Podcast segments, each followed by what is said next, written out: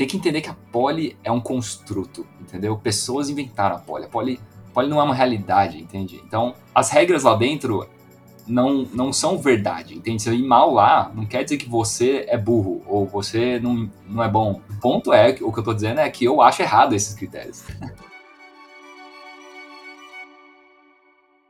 Fala pessoal, aqui é o Ricardo Shin do Policast e no episódio de hoje estamos com Benjamin Teng Lin, que vai nos contar sobre a sua história.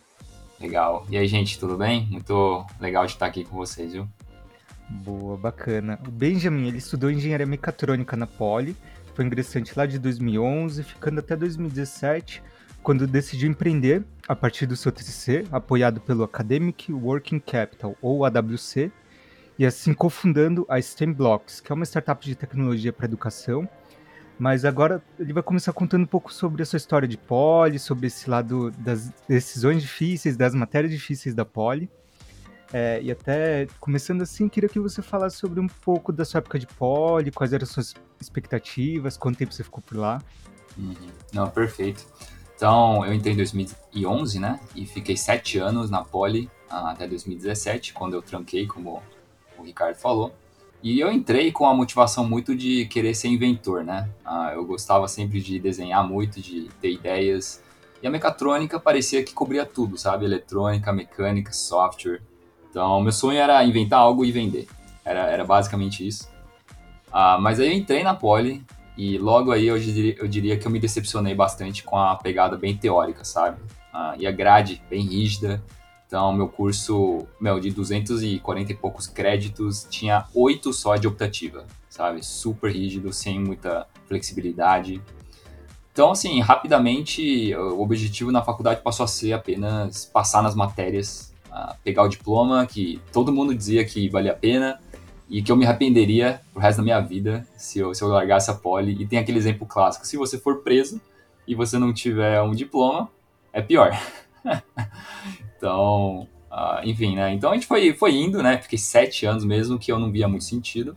Até que em 2017, uh, ah, o que aconteceu foi que eu tranquei a faculdade, né? Devido à oportunidade que surgiu de tocar uma startup uh, a partir do meu TCC, né? Posso falar mais disso depois. E aí eu tranquei a faculdade, uh, só que passou os anos, continuei com a startup e hoje basicamente eu diria que eu larguei mesmo. Não, as chances de eu voltar são mínimas. Bacana, bacana. E só voltando um pouquinho antes, mais sobre as matérias da Poli, assim, é, queria que você me contasse um pouco sobre as notas, sobre ó, as partes lá mais complicadas, que você até comentou, de todo, toda a extensão de créditos teóricos, né? Pouca coisa que era realmente é, de optativa livre ali para poder fazer uma escolha mais consciente. Uhum. Sim, sim. Então, resumão da minha, do meu desempenho na Poli, né? Então, fora o primeiro semestre, em todas as outras eu peguei DP. então, eu pegava na média umas 3 DPs por semestre, e tanto que eu fiquei sete anos, né? E eu não terminei o curso, ah, faltava, faltava um ano, mais ou menos, de matéria. Ah, até terminei o TCC, inclusive, então até que faltou pouco. Ah, mas, por exemplo, cálculo numérico, cálculo 4, MEC-A, transferência de calor, MacComp, todos esses aí eu fiz três vezes cada um, assim. Então, uh, uhum. bastante desempenho bastante ruim aí, né?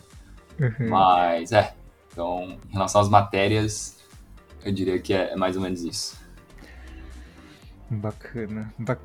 Eu entendo, eu também passei por, por, um pouco disso ali. Teve um monte de matéria que eu fiz várias vezes. Acho que é, na química era, em vez de transporte, em vez de mecânica dos fluidos, a gente chama de fenômenos de transporte. Hum. E alguns deles eu fiz umas três, quatro vezes lá, por estar cansado de me ver. E na química, como são poucos professores, era sempre o mesmo. Então todo ano via lá a figurinha hum. carimbada ali. É, e me conta um pouco, então, algumas histórias da, dessa época aí, que você se recorda, que são mais marcantes dessa época. Uhum, sim. Então, eu, eu diria que as histórias mais marcantes para mim foram todas extracurriculares, essa é a verdade. Uhum. uh, então, e, e, tem, acho que, muito a ver algumas dessas experiências com, com a questão do desempenho na Poli, né? Então, por exemplo, uh, em 2016, no primeiro semestre, eu realmente eu quis pegar uma optativa, né? Eu falei, ó, tenho oito, né? vamos, vamos fazer alguma coisa diferente aqui. Então, eu peguei uma optativa chamada Oficina de Inovação. Era, na verdade, era de São Carlos, da USP São Carlos, e era uma matéria bem nova e, e é bem interessante porque o que, que eles propunham? Você, na verdade, tinha que submeter um projeto para o edital deles, e se você fosse aprovado, aí você podia fazer essa matéria. Então, a, a ideia do curso era bem prático, assim. É, eles, eles, no edital, tinham dois tipos de problema. Uma área era de zoonoses, então doenças transmiti transmitidas por animais, né? E infecção hospitalar, né, que era o segundo tema. E aí você podia propor soluções aí tecnológicas para qualquer uma dessas duas áreas. Então, aí o que eu fiz, a solução que eu propus para eles, foi de construir uma, um sabre de luz que funcionasse como uma raquete elétrica para matar mosquitos, tipo a dengue, essas coisas. Então, eu fiz um orçamento lá de dois mil e poucos reais para eles. E quem diria, meu, eles aceitaram. então, é, me deram dinheiro para construir um sabre de luz elétrico para matar mosquito. Então, o conceito era que o sabre em si, né, é, teria uma luz que atrairia esses mosquitos e você poderia até controlar a frequência da luz, porque cada tipo de inseto transmissor é atraído por uma frequência diferente, né? E aí, tipo, quando elas se atraíssem, elas morreriam nesse nessa grade cilíndrica que eu faria em volta da, da do sabre, né? E, e, meu, eu tinha acabado de comprar uma impressora 3D na época, eu que montei também, então eu fiquei super é, animado com esse projeto e tinha dinheiro para fazer. Então, o que aconteceu foi que eu só fiz isso esse semestre. Ah, tanto que no fim do semestre, além dessa matéria, eu só passei em mais uma e todo o resto eu DP. Mas ficou super legal, foi um projeto que é, é, eu gostei muito do resultado, ficou bonitão. Só que no último dia, antes de apresentar lá em São Carlos, nossa, eu varei a noite porque tava tendo um problema elétrico ali. Até queimei o LCD de última hora tinha um, tinha um LCD para você é, selecionar a cor do, do sabre, né? podia dar uma configurada.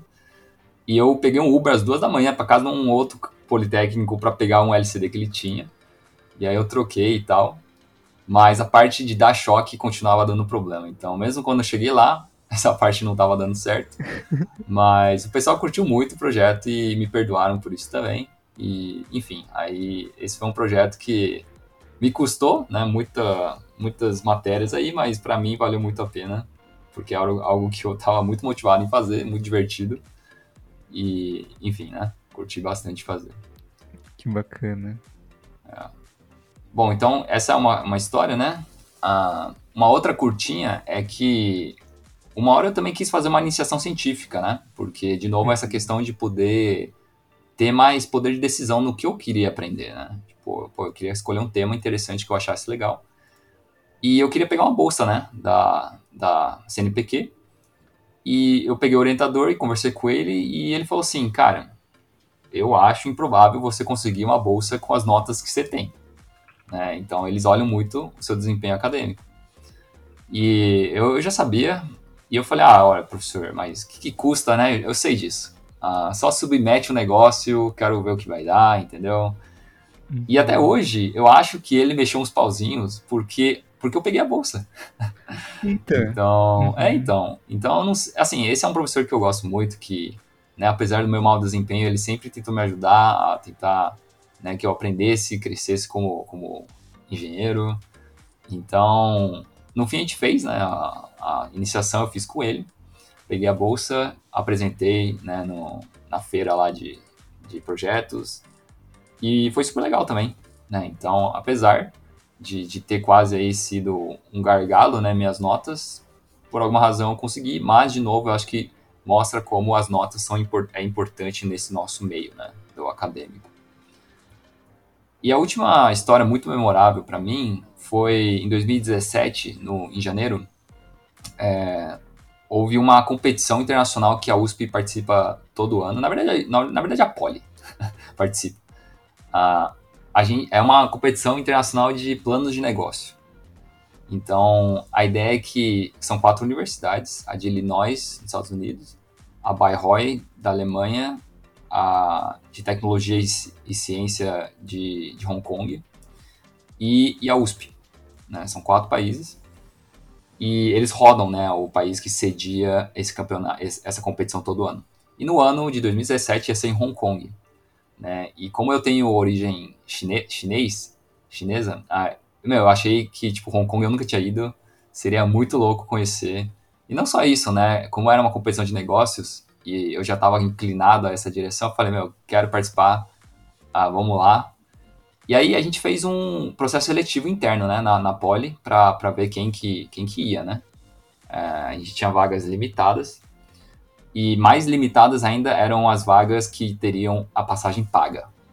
Né? Então acho que era só metade, porque todo ano é um trabalho assim, conseguir dinheiro, né? patrocínio. A gente pediu para todo órgão possível, para a diretoria da Poli, uh, e é difícil. Mas basicamente, uh, na, na, entrevista, nesse processo seletivo que, que fizeram, é, é em inglês, porque a competição inteira é em inglês, né? Então, foi uma entrevista que os professores fizeram com a gente em inglês, são três professores da banca ali. E uma hora a pergunta foi a seguinte: Suas notas são muito ruins. Uh, por, por quê? por que, que suas notas são tão ruins? E, e, eu não lembro exatamente o que eu respondi, mas eu, eu lembro que foi nessa linha de tipo, algo muito simples. Olha, minhas notas são ruins porque eu sinceramente não estudo o suficiente. E eu não estudo o suficiente porque eu não estou motivado o suficiente. E, e eu quero ir para essa competição porque eu, eu quero, o que eu quero fazer é tocar negócio, construir negócio, sabe? Então, nisso eu sei que eu tenho interesse, motivação, acho que eu sou, eu tenho talento nisso também. Então, é, eu quero ir por isso, assim, sabe?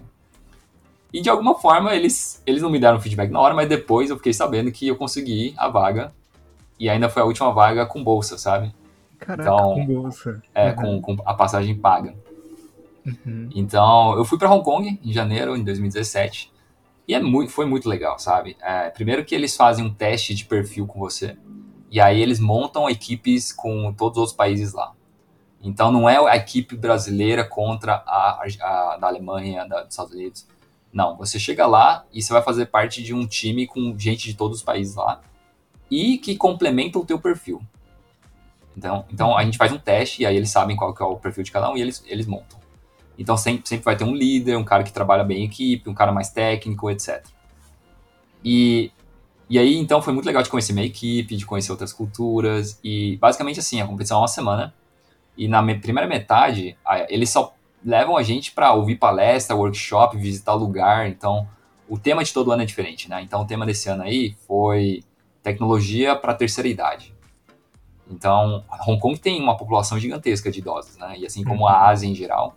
Então, cada vez mais é um público consumidor muito relevante. E eles têm muitos problemas, né? De saúde e tudo mais. Uhum. Então, meu, por exemplo, um dos lugares super legais que eles levaram a gente foi para um... A gente imagina, assim, aquelas, aquelas casas de idosos como um lugar no meio do fim do mundo, quebra, caindo aos pedaços, ninguém quer estar tá nem aí. Meu, lá em Hong Kong eles levaram a gente num lugar que era tipo um hotel de luxo, assim, tipo, pra idosos ricos, entendeu? E, mano, era um prédio de, sei lá, 100 andares, assim, porque todo prédio em Hong Kong tem 100 andares. E, e a gente conhece um monte de velhinhas e velhinhos ricos lá que, tipo, ficaram super curiosos que um bando de jovens apareceram. Uh, e o lugar era muito bonito. E, tipo, tudo automatizado, entendeu? Pra conveniência deles. Tinha botão no banheiro, pra cortina, pra, enfim, escada, é, cadeira de, de rodas, tudo. Então foi uma experiência muito boa de entender a realidade deles. Uh, e foi muito engraçado. Teve uma velhinha que puxou a gente pro lado e falou: Meu, eu desço lugar, porque só tem velho. então, uhum. Então foi uma experiência muito interessante. Aí a segunda metade da, da semana, a gente realmente todo dia ficou trabalhando para montar uma solução, montar um pitch e no último dia todo mundo sobe lá, os times fazem o pitch e a banca julga quem que, quem que ganhou, né? Então, a gente, basicamente rapidão, a gente fez um, a gente imaginou um dispositivo, basicamente você não tem que construir e fazer funcionar, né? Essa não é a ideia. Uhum. Então é meio conceitual, mas tem que ser embasado em pesquisa. E a gente propôs um, um dispositivo que, que o idoso que tivesse, que tem problemas de incontinência urinária, né? Que é o controle da bexiga, é, pudesse é, é, basicamente ela, ela vai grudado na, na região pélvica, né, perto da bexiga, e ela detecta quanto líquido tem dentro da, da, uri, do, do da bexiga do, da, da pessoa. É. Uhum. E aí a ideia é que quando tiver mais do que o threshold que ele consegue segurar, e a gente pode calibrar isso, e o idoso recebe uma notificação do celular por Bluetooth de que ele precisa ir no banheiro. Porque qual que é a solução atual hoje? Ele tem que usar fraldas. Né? E é super é, incômodo e é uma questão de dignidade também. Então, essa tecnologia já existe, né? De medir por ultrassom quanto líquido tem na sua bexiga. Só que elas são tamanho grande para hospitais, né? Então, o que a gente propôs foi uma miniaturização, a virar um wearable e, uhum. e é basicamente isso, né? Então, um dos nossos membros, ele para entender a dor do cliente, ele vestiu, ele comprou uma fralda de adulto e vestiu por 24 horas. Uhum. então, foi super engraçado. E, e, cara, e aí a gente apresentou o pitch. A gente até. É, eu fiz um modelo em 3D desse dispositivo, imprimimos lá, que tinha uma impressora 3D super alta tecnologia lá, alta resolução. E a gente mostrou, né, o mockup o dispositivo. E, cara, no final da, da, do julgamento da banca, saiu que a gente ficou em primeiro lugar. A gente foi campeão. Que bacana. É. Então, acho que tinham 11, 12 equipes, coisas do tipo. É, cada equipe tem 6, 7 membros, mais ou menos. Então, meu, foi super legal ganhar. Uh, e uma experiência com certeza incrível, num lugar incrível. Então, com certeza é uma das melhores experiências que eu tive na, na época da Poli, né? Que demais. E, e só por curiosidade, o, o, time resolveu seguir, assim, em, em, criar o dispositivo? Perfeito, ótima pergunta. É, ele sim, o, o, americano e o, e o alemão, eles usaram essa mesma ideia que a gente construiu e participaram de trocentas outras competições de pitch e de programa de aceleração e recentemente eu até vi no LinkedIn do, do, do, do alemão, cara, ele ainda tá tentando fazer esse negócio dar certo. Só que assim, eu não sei como ele tá fazendo isso, porque basicamente eu era o cara técnico na época do, do projeto. E, e, claro, aquilo é um projeto médico, é um dispositivo médico, tem que ter um requisito muito alto técnico, né? E de, de segurança, e de, enfim. Então, não sei se ele conseguiu. Eu acho que assim, eu acho que ficou muito no âmbito da ideia ainda mesmo hoje, sabe? Mas eu não estou acompanhando. Uhum. Ah, mas eu sei sim que eles chegaram a tentar levar mais longe. E talvez o alemão ainda está tentando alguma coisa. Perfeito. É. Quem sabe mais pra frente a gente faz um outro episódio e você me conta aí novos, novos updates. Que bacana. E é. e é muito bom, assim, ter essa história aqui concretizada, porque é, é, igual você comentou antes, né? Por um momento teve. É, teve até aquela pergunta na entrevista, né? Poxa, mas por que, que suas notas são ruins, né? E a gente acaba é, o tempo todo se comparando, se questionando, assim, pelo menos a gente quem costuma pegar muita DP ali, né? Quem costuma ter uma média não muito alta. É, eu mesmo já passei assim, me questionando muitas vezes assim, será que eu tento isso aqui? Pô, não tenho nota, né? Não tenho, não tenho média, mando muito mal na poli. É, e eu queria ver um pouquinho da sua impressão, assim, de que é, se você também sente que na poli a gente acaba se comparando muito com os colegas, né? Ver a hum. galera indo bem, pegando rápido o jeito de tirar hum. nota alta. Hum, perfeito. É, bom, então, como depois eu atuei em educação básica, né? E aí hoje em avaliações de, de habilidades para processo seletivo de empresas, Uh, hoje, olhando para trás, para mim, é óbvio assim os problemas que o sistema de ensino no Brasil como um todo e ainda mais também na Poli, né? A gente tinha. Então, é, é, é, estrutural, sabe? É um problema de que é um sistema educacional herdado da época da Revolução Industrial, ou seja, é um sistema quadradinho, produção em massa de estudantes, entende? Mesma coisa para todo mundo. E, e, hoje já está escancarado que isso não funciona para preparar os alunos para o mundo dinâmico e constantemente mudando que a gente tem hoje. Então, o ensino personalizado tá, tá decolando, só que é difícil fazer isso, né? Então, é, tem muita startup, grupos educacionais tentando todo tipo de coisa, é, em metodologias, em tecnologia. Então, a gente sabe que teve a EC3, né, a Estrutura Curricular 3, que, que em 2015 começou na Poli. Inclusive, eu acho que para melhorar vários desses problemas que, que existem. Só que, assim, na época eu não sabia, assim, que, que era um problema. A gente sempre acha que muitas vezes, como você falou, o problema é a gente, né? Pô, tem gente indo bem né? Então, deve ser comigo, eu não estou me esforçando, eu que estou sendo fraco aqui, né? então, então, assim, eu espero que já tenha melhorado com a SC3 um pouco. Eu, eu não cheguei a pegar de verdade, sabe? Uh, uhum. Basicamente, minha grade era antiga. Então, é, assim, é, eu, eu, sofri muito lá, né? Com certeza me, me, senti humilhado, porque afinal de contas, ninguém que entra na Poli é mau aluno, sabe? A gente era os melhores nas escolas no colégio que a gente estudava, entendeu? Então era muito estranho e humilhante é, ficar indo mal de novo e de novo e de novo e de novo, assim, sabe? Então, uhum. com certeza, eu acho que traumatizou muita gente, infelizmente. Ah, mas fora essa questão do problema da educação, eu também vejo que, que tem questão de perfil também. Nenhuma educação, por mais personalizada que seja, eu acho, é, no, fim, no fim, você tem que realmente ver que faz sentido para você também, né? Então, o melhor curso de engenharia não vai fazer sentido para uma pessoa que, no fim, queria estar tá fazendo arquitetura. Uhum.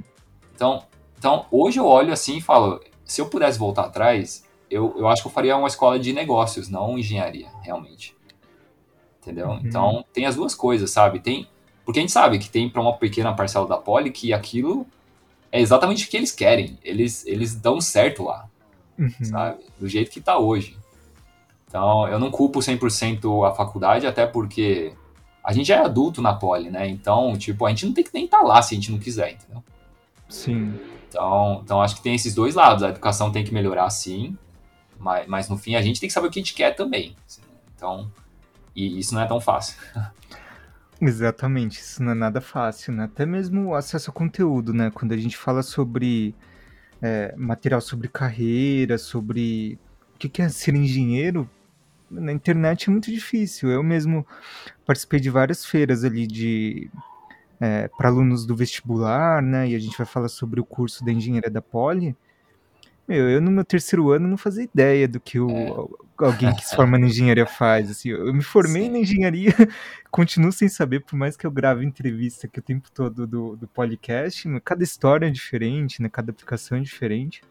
Sim. Mas aí acho que todos levam nesse ponto aqui, né? De que é, tem que fazer sentido, né? E esse fazer sentido a gente tem que ir pegando é, e também e aos poucos desconstruindo, né? Aquele sentido. Pelo menos eu, durante a poli, tinha bastante isso. Acho que você também deve ter tido de que, poxa, eu ralei para estar tá aqui, é, a prova foi difícil, por que, que eu não me formo, assim, né? Por que, que sabe, eu já tô aqui só mais um ano, por mais que eu tenha pegado DP, é, eu me formo e depois eu vejo o que eu faço da vida, assim. Mas talvez não seja esse o caminho, né? Talvez realmente, se eu tivesse conseguido captar logo que ah, não é engenharia que eu quero fazer, outra coisa que faz mais sentido aqui, é, fosse bem menos doloroso, né? Porque, é, é, como você falou ali, né? Teve semestre que tinha muito DP, né? Eu tava vendo aqui um pouco do meu histórico. No quarto semestre ali eu tinha oito matérias, passei em três. então, é, Sei como é. o negócio é complicado. Sim, não, concordo. E assim, eu acho que um problema específico disso, da Poli, é que a gente já gasta todo o tempo na poli, é integral. Uhum. Então, a gente não tem nem muito tempo e energia para querer descobrir outras coisas e explorar. Então, a gente só foca em querer terminar aquilo, só que a gente fica desmotivado ao mesmo tempo. Só faz aquilo, mas ainda não faz bem, mas não tem tempo para fazer outras coisas. Então, tipo, é um ciclo espiral para baixo, assim. É, total. total espiral para baixo. Muito bom. Muito bom. E, cara, é, é mega interessante, assim, outra, outra discussão que eu queria trazer também é um pouco sobre é, essa questão de notas, né? Às vezes a gente vê a galera, principalmente nos primeiros anos, perguntando muito, ah, será que esse monte de DPs aqui, esse monte de notas baixas no histórico, isso aqui vai fazer alguma diferença, né? Será que eu vou chegar ali numa entrevista ali de estágio? Vamos perguntar isso igual no, é, às vezes alguma entrevista mais técnica, assim, de, de ser, por exemplo, para bolsa. É, e eu queria ver um pouco da sua opinião ali, principalmente mais relacionada ao mercado de trabalho. Sei. Não, é uma pergunta muito válida, mas já adianto que eu acho que eu não sou a melhor pessoa para responder isso, porque eu, como eu falei, né, eu, assim que eu saí da faculdade, eu fui empreender. Então, eu não cheguei a trabalhar em nenhuma empresa pequena, média ou grande.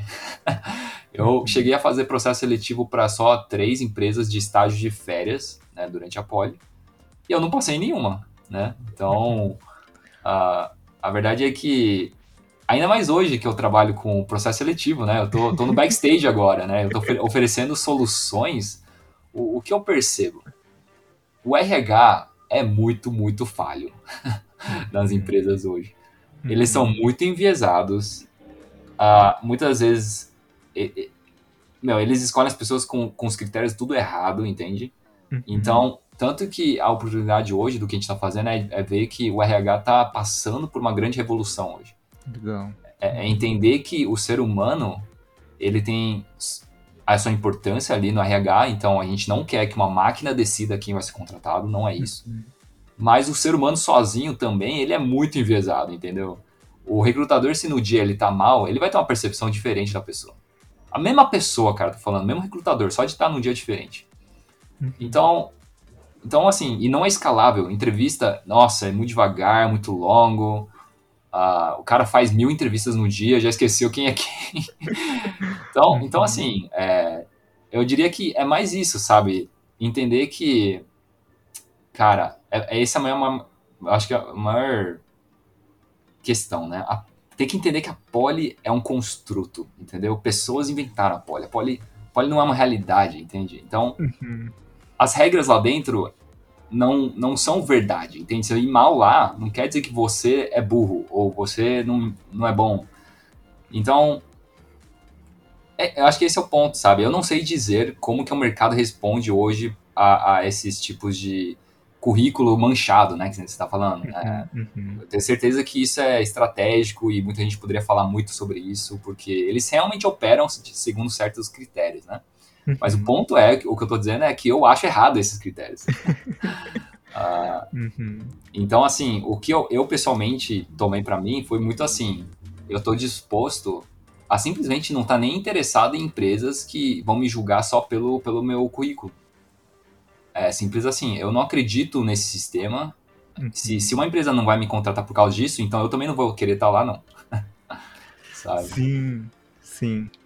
Putz, cara, nossa, muito bom ponto. Eu, eu, gosto muito desse assunto sobre recrutamento, né?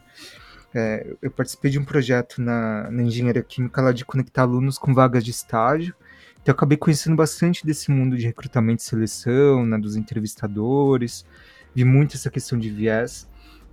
E eu acho que é, cara, uma, essa dica foi muito boa, assim, de é, entender que poxa, o aluno, assim, a aluna que está ali procurando estágio ou vaga de emprego, até quem já se formou, assim, é entender o que que faz sentido, né? Putz, será que eu aplicar para essa vaga aqui, tomar pau nela, assim, é, porque era uma empresa que olha currículo, que olha meu histórico, média, é, e claramente não é meu perfil, né? Porque, dado o meu histórico de, que de notas, com certeza não era aluno nota 10 ali. É. Mas será que ali é o ambiente que eu quero estar? Se a galera toda ali é todo mundo que tirava 10, que valoriza muito isso e para aquela aplicação faz muito sentido, né? Pode fazer muito sentido para aquela empresa, aquele contexto, etc. Mas para mim, assim, eu acho que não faria sentido. Eu não ia ficar confortável naquele ambiente, não ia ser muito feliz ali, ia com uhum. começar o ambiente de poli de novo, ali, de mega comparação entre todo mundo. Uhum. É, e, e, com certeza faria sentido eu tomar pau naquela entrevista, né? Então, uhum. teve uns momentos ali que, que eu fui aprendendo sobre isso antes de pegar meu próprio estágio. E aí eu já sabia, olha, essa vaga aqui eu não vou nem tentar, meu. Galera, é assim, é nesse perfil, eu não vou passar e eu vou me frustrar muito, assim, porque é, outra coisa que eu percebo também é que boa parte das pessoas não é, como fala, realmente franca, né, no motivo uhum. do, de, uhum. do, da, da recusa ali da vaga, né? Então, às vezes, eu como aluno recebo um feedback assim, olha, você tomou não porque encontramos um perfil melhor, ou seu curso você está longe de se formar, esse monte de bullet points prontos, é, mas que não reflete a realidade, né? Putz, a, a, realidade é que tinha um viés ali, a pessoa não gostou de você, não gostou do, do, de uma história que você contou, pronto, ela te recusou, é. assim. E eu vejo isso muito acontecendo até na engenharia química, assim, porque é um curso quadrimestral, né? E boa parte das recusas a galera usa um, um, pouco desse discurso aqui e o aluno toma como verdade, fala, nossa, é tudo culpa do meu curso, é tudo culpa de, de um ponto específico, mas muitas vezes não. Muitas vezes a gente não consegue captar essa, é, essa nuance ali de que, nossa, na verdade é um viés por trás ali que o cara não gostou, não tava no dia, assim, não tinha uma ferramenta que ajuda a remover esse viés aqui do ou do mau humor, ou de não gostar, simplesmente. É, e não ter o perfil também. Claro que aí eu vou começar a repetir um monte de coisa que até os recruta a, galera de recrutamento e seleção fala ali sobre valores, etc. Mas realmente faz muito sentido ali. É, acho que ficando mais velho na carreira dá para percebendo assim, o estilo das empresas, o estilo da vaga ali, que mesmo dentro de uma empresa, a área determina muito isso, né? A liderança ali vai ter um estilo diferente, né? Vai ter um perfil ali que é mais específico, que pode bater com o seu. Aí, putz, quando encontra isso, é mágico. Assim, eu mesmo, quando eu descobri isso, né? Que, cara, tem um, um perfil de vaga que, que, é mais minha cara, assim. Uhum. Aí eu voei. No, nas outras eu tomei pau um monte uhum. de entrevista, assim. Uhum. É, nossa, tomei vários nãos, assim. Por mais que eu tivesse estudado sobre entrevista, currículo, assim é, quando, quando eu realmente percebi ali que, que tinha o fit ali, era, era outra coisa, né? Sim, sim. No fim é isso que você falou, né?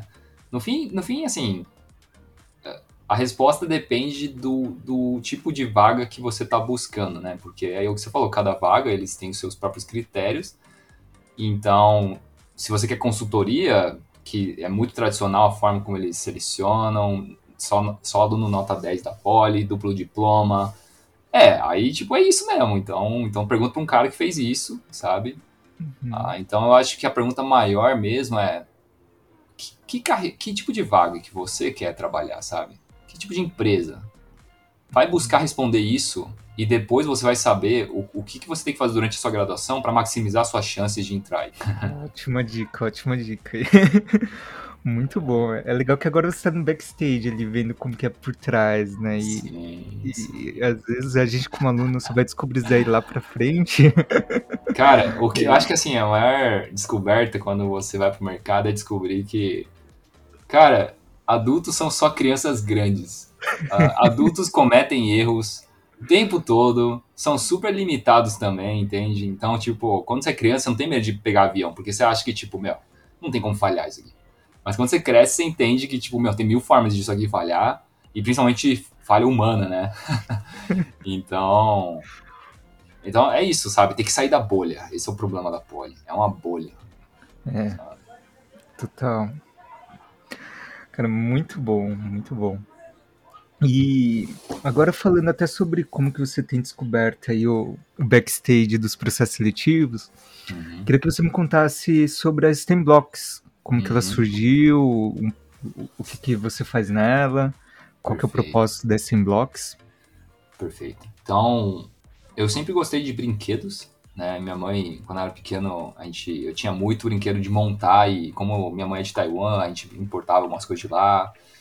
E minha mãe tinha uma loja de videogames no Paraguai, a gente, eu sou de Foz do Iguaçu, na fronteira. Então eu cresci olhando o técnico destrinchando o Xbox, PlayStation, vendo placa de circuito impresso. A gente hackeava o negócio para jogar jogo pirata, entendeu? Então, então, quando eu quis fazer o meu TCC, eu falei, eu quero fazer um brinquedo tecnológico. Era isso, assim, certeza, é isso. Ah, e o problema é assim, um brinquedo não resolve nenhum problema. Ah, o problema talvez é tristeza, né? Você tá triste, eu vou brincar. Mas é muito abstrato, assim. Ah, então eu tive muita crítica até. Tive o meu orientador, na verdade, o, o coordenador da banca, né? Na, na época ficou sabendo do meu TCC, ele veio falar comigo, puxou pro lado, assim, ó.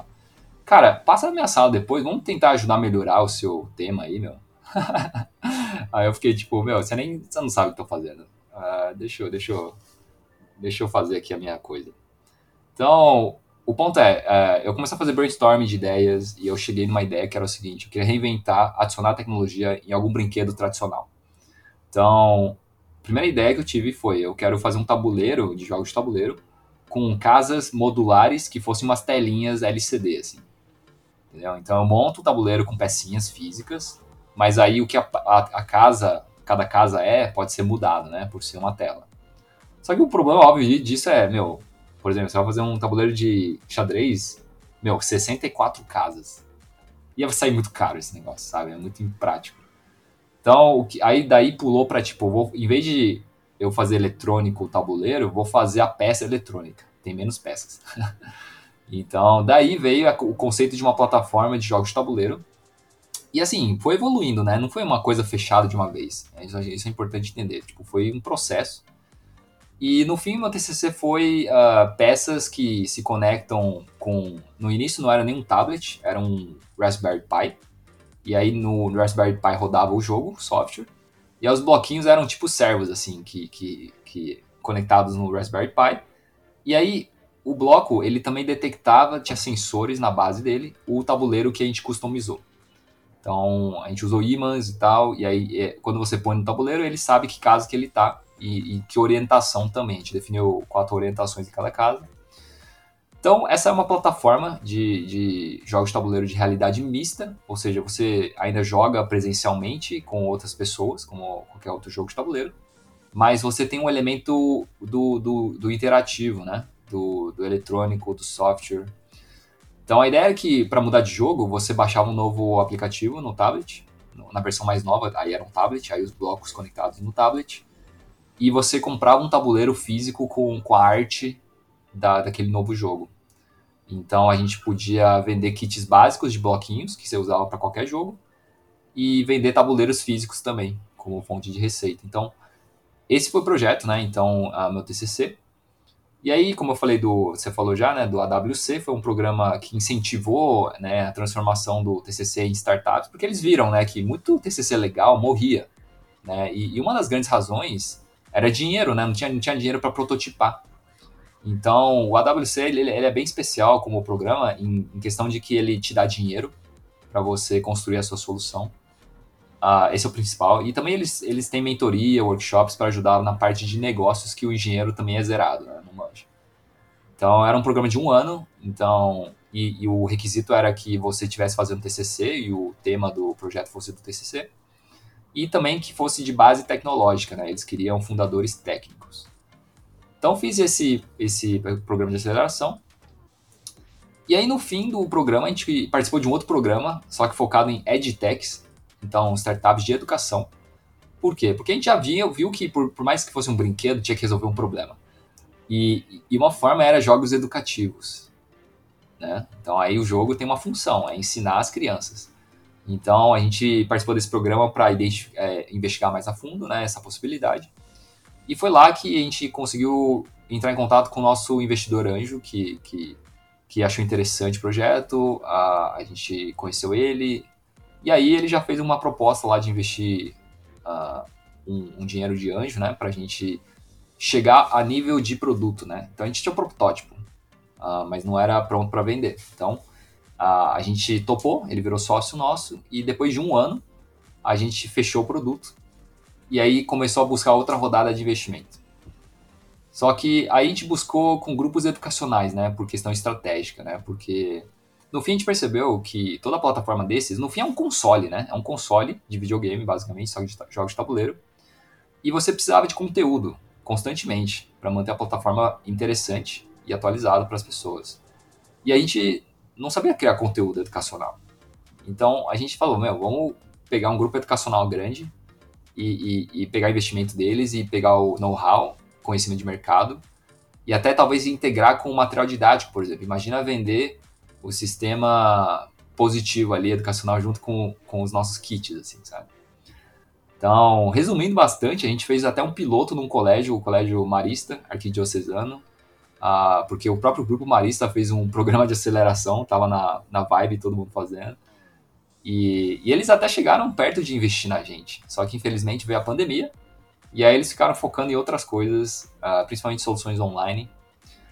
E, e, foi aí que a gente acabou pivotando para uma solução online, né, ainda na educação básica. Uh, é, então, é bom, resumindo muito rápido, só para não ficar muito tempo, depois se quiser perguntar mais, mas Dali a gente validou algumas coisas, fez um teste no colégio, só que a gente viu outro problema. É, a solução que a gente estava propondo ali agora estava muito, muito avançada. Assim, as escolas não conseguiam entender direito, não viam necessidade. Então a gente resolveu um problema que eles ainda não tinham, sabe? Tipo, seriam problemas educacionais que países mais avançados teriam, que seria a avaliação de habilidades, uh, como podemos dizer, competências gerais, sabe? Então, não é, não é tipo conhecimento específico, né? Que a gente avalia por provas e coisa. Então, falando de tipo, como que se avalia comunicação? Como é que se avalia argumentação, negociação? Uh, enfim, essas coisas mais difíceis, né? E, e a gente estava propondo uma solução que avaliasse, tivesse como tirar uma métrica disso.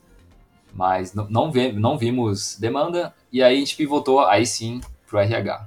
Né?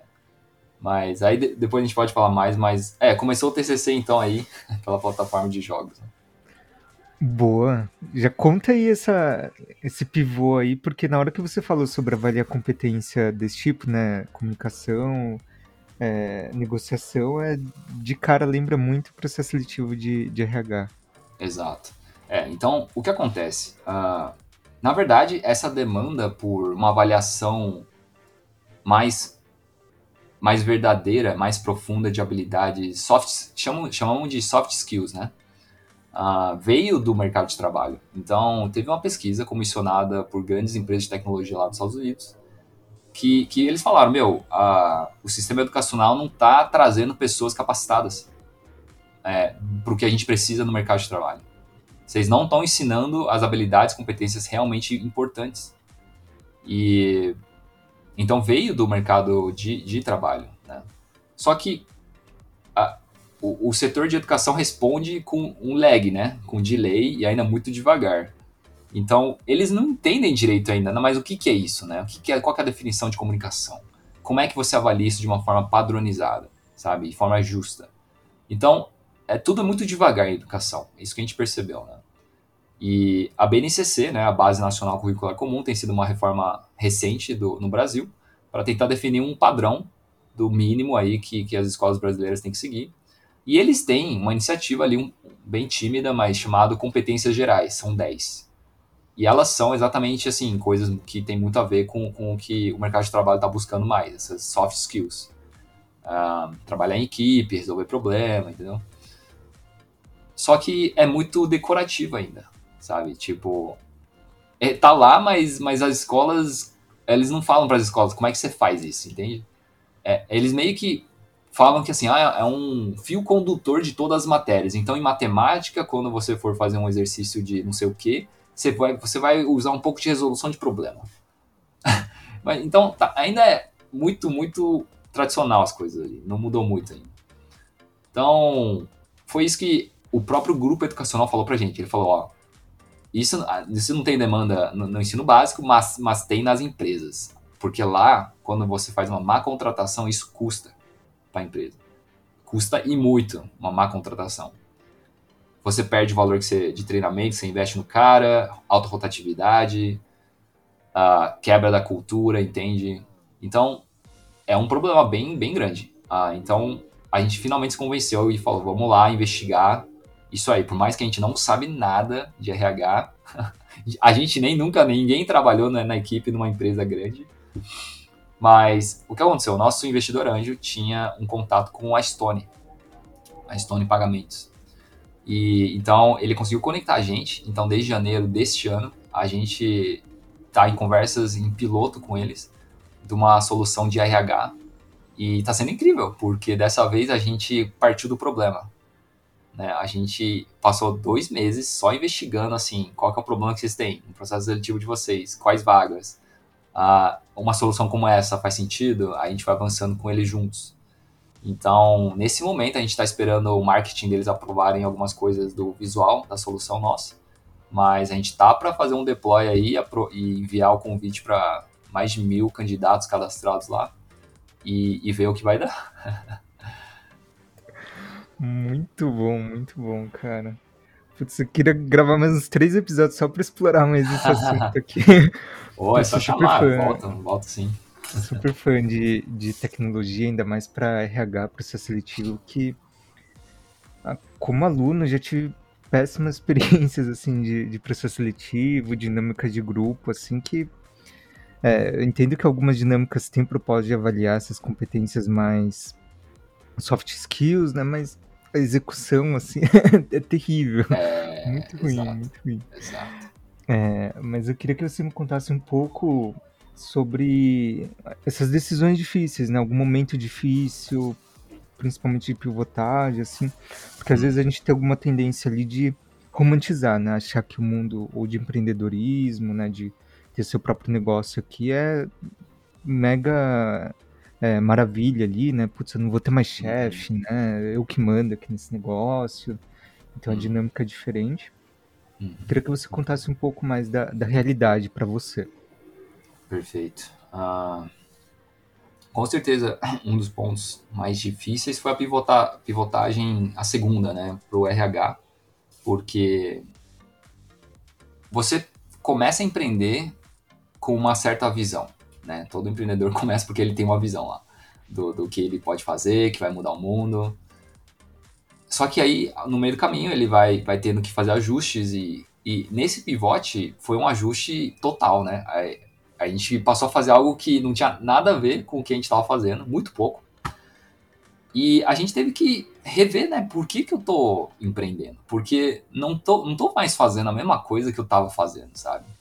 Então, você se sente muito perdido. Uh, isso é relativamente, relativamente comum, assim. Porque você sai tão convicto, é um contraste muito grande, entende? Tipo, você sai com tanta fé uh, e, e, de repente você chega num ponto depois de anos e você fica meio assim, nossa, mas será que foi para nada, entendeu? Quando você pivota, você olha para trás e a gente fez um hardware muito bom, entendeu? A gente gastou de uma grana naquele negócio. É, três anos de desenvolvimento. Eu fui para os Estados Unidos expor na Maker Fair, entendeu? Conversei com o investidor lá. Fui para a China visitar a fábrica. E, e aí? Tipo, para que foi tudo isso, entendeu? Então, emocionalmente, é, é bem difícil de entender assim, o que está acontecendo, entendeu? Será que isso mostra que eu sou uma fraude, né? O síndrome da fraude, do fraude é um problema também do empreendedor. Tem momentos que você realmente fala, meu, eu não sei o que tô fazendo, os problemas são muito grandes, ah, enfim, sabe? então, então acho que isso foi esse ponto, esse, essa pivotação de poder ganhar fé de novo em mim mesmo, sabe? É, Uhum. eu comecei a pesquisar sobre RH e aos poucos fui vendo a oportunidade, fui vendo que, tá, eu posso contribuir com alguma coisa nessa área, sabe? Tipo, faz sentido, não tô viajando. Ah, isso demorou um tempo. E a verdade é que na minha equipe não foram todos, na verdade eu diria que só eu consegui fazer essa transição. Os outros três estão com a cabeça em outro lugar já agora, sabe? Então isso me leva a um outro outra dificuldade grande que eu tô passando agora, assim, de por quatro anos eu tive a minha equipe muito fixa, pessoal engajado, nossa, muito bom, pessoal top. E agora eu vou ter que remontar uma equipe e, e, e faz tempo que eu não faço isso. Na verdade, eu fiz uma vez e foi dentro da Poli, foi com colegas da Poli, então foi super fácil. Porque é isso, né? Você não vai conseguir fazer nada sozinho, né? empreender. É, é, isso, sabe? Você pode até começar sozinho, mas não tem como continuar assim. E e, e eu nem quero fazer sozinho. Cara, fazer sozinho é a, pior, é a coisa mais difícil. Né? Empreender já é difícil, fazer sozinho, então, é muito taxante emocionalmente. Ninguém para compartilhar das dificuldades, né, de É. ter fé junto. Então, eu vou ter que achar pessoas para estar tá comigo de novo. E como, como você chama alguém para fazer algo tão arriscado? entende? Uhum. É, você mesmo às vezes não acredita, entende? Então, eu, eu, eu tô com medo, assim, eu fico inseguro de tipo, nossa, Uhum. qual vai ser o meu pitch agora para chamar outras pessoas? E não só isso, eu, eu, eu sinto culpa também. Eu chamei esse pessoal para estar comigo, entendeu? Eles botaram muito esforço e a gente ainda não chegou em lugar nenhum financeiramente falando. Uhum. Então, isso é difícil também de, como fundador, você tomar responsabilidade pelas pessoas que você chamou para acreditar junto, né? No, no, que você tá, na tua visão, no teu sonho. Por mais que eles né, aceitaram por livre e espontânea vontade, como líder, entende? É, tem, tem, tem, um peso ali de, tipo, putz, eu devo para esses caras, sabe? Eu falhei. Uhum. Então isso é difícil também, de, de lidar com isso, assim, sabe? De se, se perdoar e, e, continuar fazendo isso ainda, né? Que, querer continuar insistindo, porque é o que eu tô querendo fazer, né? Tô com a Stone, talvez mude a equipe, mas tudo bem, vamos lá. Uhum. Então é, então, essas pivotagens são difíceis, mudanças de, de equipe, de passagem do tempo e não ver resultado concreto, assim, sabe? Uhum. São algumas das grandes coisas difíceis do dia. Com certeza, com certeza. Eu, entendo bastante ali.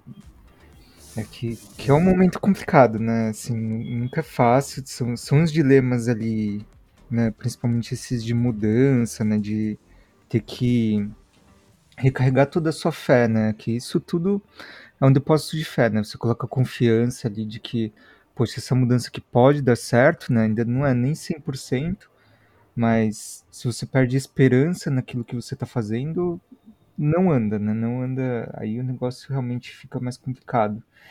E, e um outro ponto aqui também é, às vezes, assim, na, na carreira, a gente tem muitos medos, né? De que. Ah, o medo do fracasso, né? Cara, é, não dá certo, isso implica que eu sou um fracasso, que eu não, não consigo fazer, etc. É, e você contando essa história aqui, me vem muito à cabeça é, esse tipo de situação, né? De que, poxa, não dar certo também, dá, também é dar certo, né? Porque Hum, uhum. é, você ali reconhecer que, poxa, para aquela aplicação, né, não existe ainda, a dor ainda não está madura o suficiente, cara, vamos pro próximo. É, a galera pode ter a cabeça ali em outro lugar, né, seus parceiros ali, os outros cofundadores. E nada de ruim, assim, você pode, putz, descobrir que seu perfil é outro ali, mudar o caminho de carreira, né? A gente vê muito isso aqui no podcast, né? O pessoal que resolve fazer uma transição de carreira ali. E tá Uhum. tudo bem, assim, é, acho que eu sinto muito isso na poli, assim, a gente acaba se formando com muitos medos ali, principalmente início de carreira, né? Eu vou Uhum. me formar, falo, cara, só tem esse caminho, assim, se der errado, quem sou eu, assim? Uhum. E agora você contando, dá, dá pra ver, assim, é que é, é, é, um, é um caminho difícil, mas também não é muito pesado, assim. Poxa, você não é, é 100% daquilo, das ações que você tomou, né? Igual a mesma coisa da poli, ninguém é Uhum. reflexo da nota que, que teve, mas Uhum. também não é reflexo do, da carreira ali, de alguma decisão, né? Mas a gente é reflexo dos aprendizados, né? Do, do que a gente tem aprendido nesse meio do caminho. Exatamente, exatamente. Você não é definido pelos seus erros, né? Ah, no passado, principalmente, né? Então, porque, porque já foi, sabe? Ah, e é o que você É. falou, o foco é em aprendizagem. Então, uma coisa que eu achei muito interessante nesse processo inteiro é isso, assim. É, talvez quem olha de fora, por definição, meu primeiro projeto, a plataforma de jogos de tabuleiro, foi um fracasso, porque não foi pra frente, não, não monetizou, entendeu? Uhum. Mas eu realmente não consigo ver aquilo como um fracasso, porque assim, eu aprendi coisas que, cara, é, é muito engraçado isso. Meu investidor, ele é um cara mais, mais velho, mais experiente.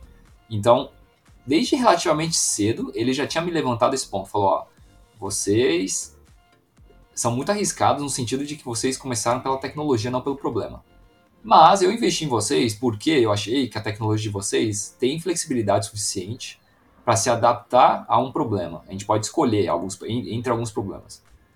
Ah, só que, cara, por mais que eu ouvisse aquilo dele na época, eu não, eu não aceitava. Eu falava, meu, minha tecnologia é muito da hora aqui e, e é isso que é o diferencial, isso que vai se fazer dar Uhum. certo. Não importa o problema que for atacar, é, vai ter gente para comprar. Mesmo que eu foque só nos, nos caras ricos, né? Classe A, vai, vai dar certo, porque eu tenho fé no, no meu produto, na qualidade, né? na criatividade, enfim, no Uhum. design.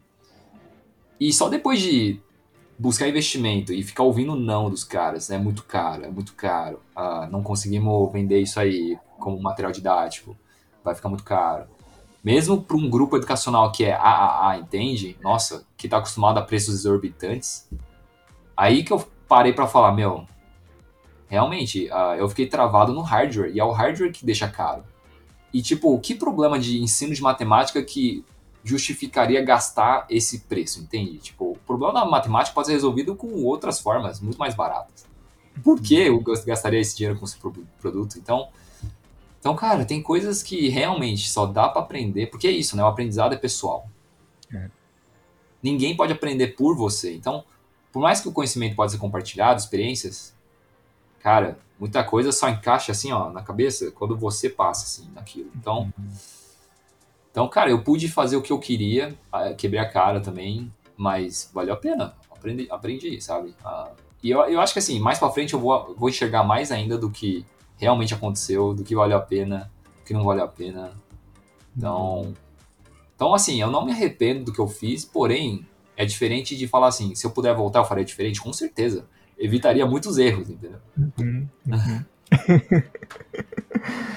Boa. É, isso daqui é importante, é olhar para trás e, e, aprender com, com essas situações, né? Muito bom. E agora, queria que você me contasse alguma dica que você tem para os alunos que querem empreender. Uhum. Ah, legal. Então, acho que a primeira coisa é entender bem o que é empreender. Porque é isso, acho que primeiro, quando a gente fala de empreender, é uma coisa diferente para cada um, na verdade. Então, primeiro é, primeiro vamos alinhar o que, é empreender. Então, vai é, ver vídeos no YouTube de empreendedores, entrevistas, ler biografias, vai fundo para ver como é, é o estilo de vida, a motivação, os desafios. É, porque aí tendo uma boa noção mesmo do que é empreender de verdade, aí se você ainda quiser, né, é, dar uma chance e tentar empreender, aí minha dica mesmo é busca identificar problemas concretos né, na nossa sociedade, entenda esses problemas a fundo, entrevista pessoas a, e só então propõe uma solução. Uhum. Então, então, essa questão que eu já tenho falado muito, né? Parte do problema, meu. É, é, no fim, você vai ter que voltar nisso. então, começa com isso, porque isso vai te, te, é, te, te, tirar muita dor de cabeça, assim, sabe? Então, parte do problema. Uh, entenda bem o que é empreender e, e aí depois, se você for, parte do problema. Boa. Muito boa dica.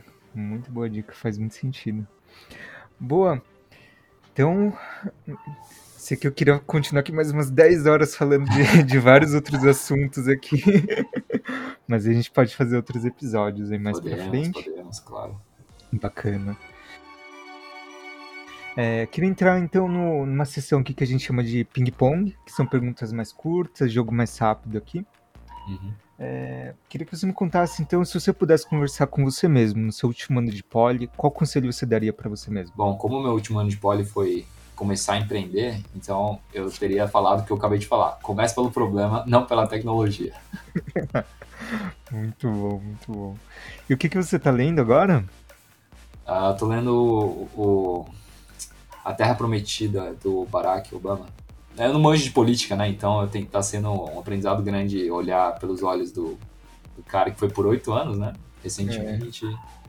Então tá bem. Tá, é um bom livro, recomendo. Legal, boa recomendação. E tem alguém que te influenciou, algum mentor nessa, nessa sua trajetória?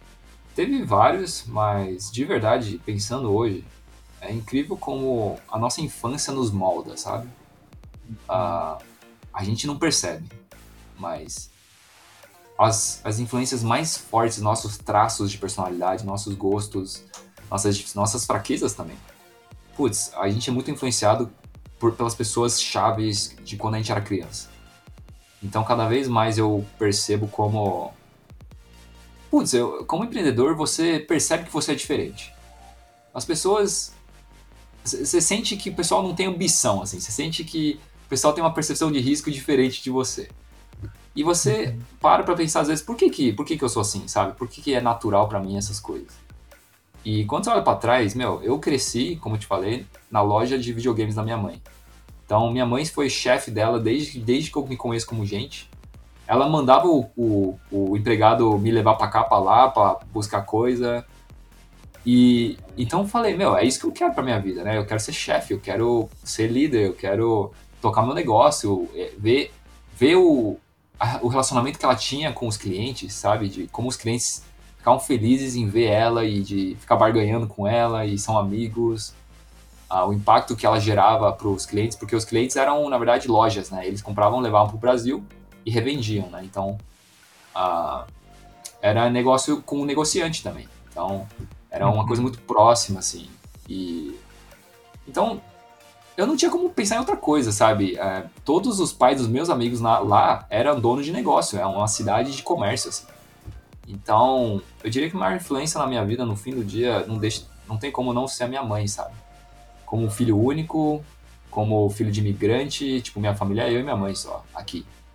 Então, é, é, eu até, eu acho que assim, eu não gosto de admitir o quão parecido eu sou com a minha mãe, porque eu sou parecido com ela nos pontos bons, e nos pontos ruins também. A gente é teimoso, a gente não quer, sabe, ser humilde. Muitas vezes a gente é orgulhoso, a gente não pede desculpas, a gente não, não compartilha as coisas. então, uhum. então, minha mãe, cara, eu acho que assim, teve vários, obviamente, mas, mas eu ainda gosto de dizer que, assim, no fim eu percebo que minha mãe foi uma das maiores influências mesmo. Minha vida. Boa. Faz muito sentido. E você usa alguma fonte de informação de atualização diária, tipo um podcast que você acompanha, um jornal? Sim, sim. É... Esse é um ponto interessante, porque eu acabei de ler um livro que, que chama The Wisdom Pyramid, né? a pirâmide do, da sabedoria. E o ponto que ele levanta é que assim como a gente tem a pirâmide alimentícia, alimentar, né? Do que a gente pode uhum. comer mais, o que comer menos, o que é saudável, o que é necessário. Putz, a gente hoje consome tanta informação que a gente precisa ser crítico, né? Tipo, o que, que eu vou consumir, quanto. Porque senão a gente vai comer demais, comer porcaria, entendeu? Uhum. E, e se fala que você é o que você come, então a nossa mente, a nossa pessoa é o que a gente consome de informação. Então, assim, a gente precisa ser mais crítico em relação a isso, mais consciente. E, meu, é, é tanta coisa hoje que, que eu, na verdade, eu tento sempre me limitar, na verdade. É, ainda mais em empreender, o, a maior dificuldade no dia a dia é isso, ó. É, é saber o que priorizar. Qual, qual é a pergunta que eu preciso responder hoje? Porque ninguém vai te falar o que fazer, sabe? Uhum. Então, a resposta, na verdade, é a parte fácil. o difícil é qual é a pergunta? Qual é o, qual é o anunciado que eu tenho que fazer hoje, assim, sabe? Então, o que, que eu tenho que pesquisar? O que, que eu tenho que aprender? Com quem eu tenho que falar? Né? O que, que eu tenho que definir? Então, então assim, eu eu sou direcionado pela necessidade, é isso que eu quero dizer mais, assim. Eu não fico só consumindo um monte de coisa todo dia de forma meio aleatória. Uh, mas, mas tem, assim, tem coisas que a gente meio que dedica um tempo para se atualizar. E aí, nesse sentido, ah, eu diria que os principais canais meus são o YouTube, eu gosto bastante, tem, tem de tudo lá, e notícias, novidades, tecnologia. Uh, eu assino a Exame, versão digital, então a parte mais de economia, uh, negócios, tá, tá por ali. Uh, e também fico muito no Medium, né, o aplicativo, os artigos eu acho bem legal, de opiniões. E de tecnologia, de notícias mesmo, eu diria que The Verge, o site, gosto bastante. Acompanho todo dia, várias vezes, na verdade. Talvez é o, é o principal, assim. E podcast é menos, porque eu não consigo achar um momento que faz realmente sentido para mim, sabe? Tipo, eu não consigo fazer só isso, ouvir podcast. Então, mas, mas um que eu tenho gostado, que, que, que me ajuda mesmo na, na, carreira, né? É o Primo Rico, né? Que tá sempre entrevistando pessoas bem interessantes, empreendedores brasileiros. E aí acho super legal o que eles fazem. Muito bom.